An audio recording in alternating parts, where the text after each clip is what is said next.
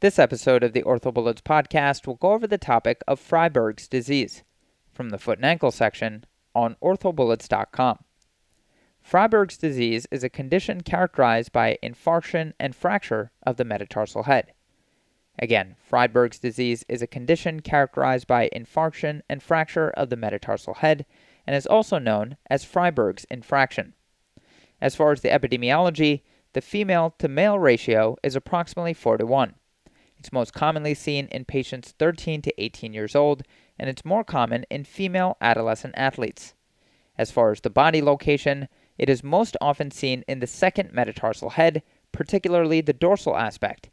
The fourth and fifth metatarsals are rarely affected. As far as risk factors, this condition is more common in patients with long second metatarsals. The pathophysiology is thought to be related to a disruption in the blood supply due to microtrauma or osteonecrosis and stress overloading, which leads to eventual collapse of the second metatarsal head.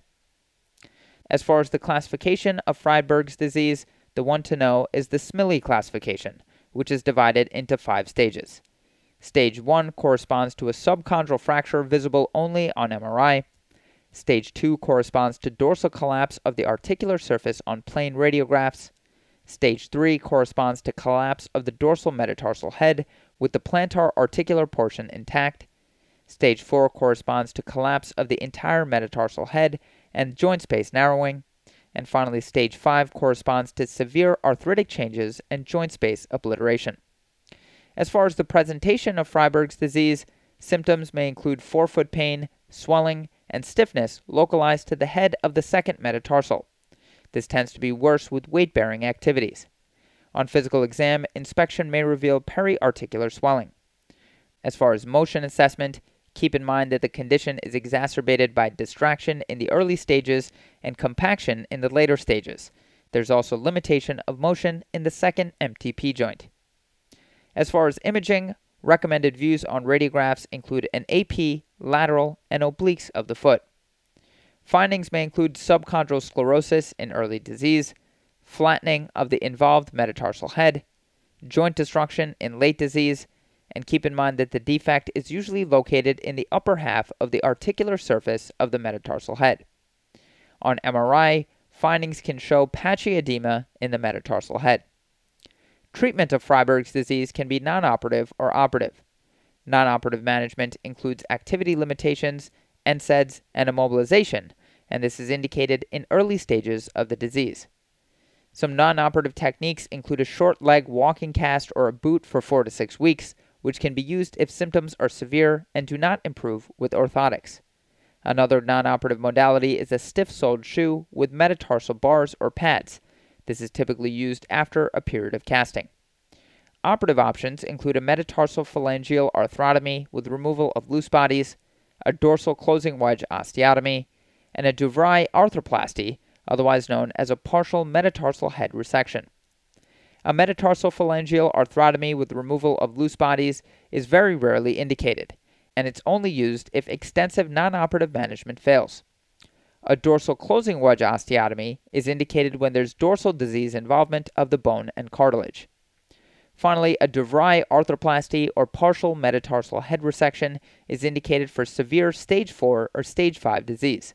It's also indicated when plantar cartilage is not sufficient to reconstruct the joint and you can consider adding a capsular interposition after joint debridement.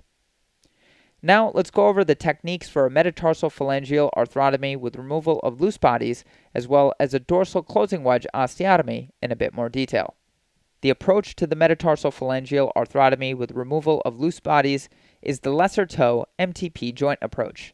And for more information, look out for the podcast episode about lesser toe MTP joint approach or visit the topic on orthobullets.com or the OrthoBullets app.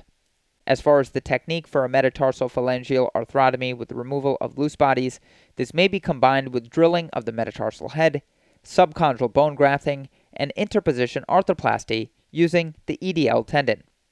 Metatarsal head resection should be avoided due to increased loads on adjacent metatarsal heads.